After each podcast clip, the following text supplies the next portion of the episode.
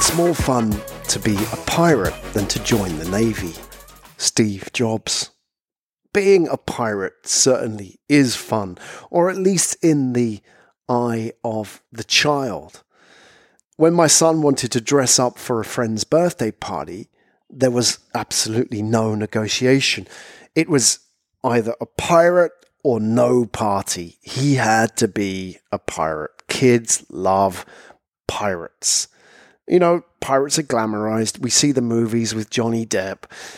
It seems to be a fantastical lifestyle, swashbuckling adventure, risk, and possibility. And kids live in this world of make believe.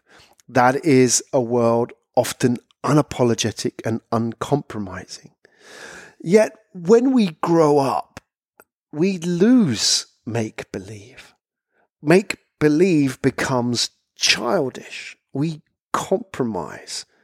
Stories yield to management, and possibility yields to PowerPoint. We've all sat in the webinar where the host read bullet points off the screen.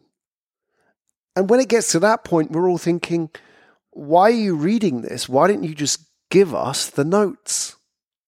There's no point. There's no interaction. There's no emotion. Stories, however, have a different effect upon us. You know, it's never been about PowerPoint. It's never been about bullet points.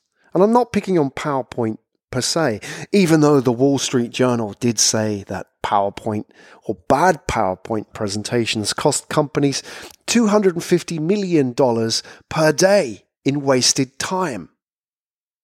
Steve Jobs himself even said that people who know what they're talking about don't need PowerPoint. Okay, we're not picking on PowerPoint.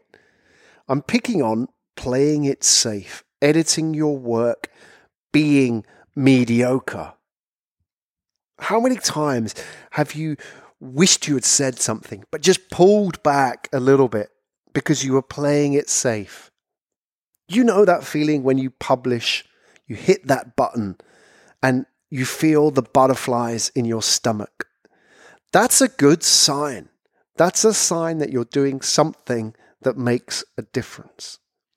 Fundraising, branding, product launches, sales, innovation, digital transformation, leadership, action, change. It's never been about bullet points. It's never been about data.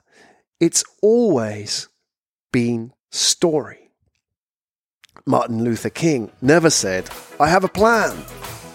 So, folks, stay hungry, stay foolish, and keep telling stories.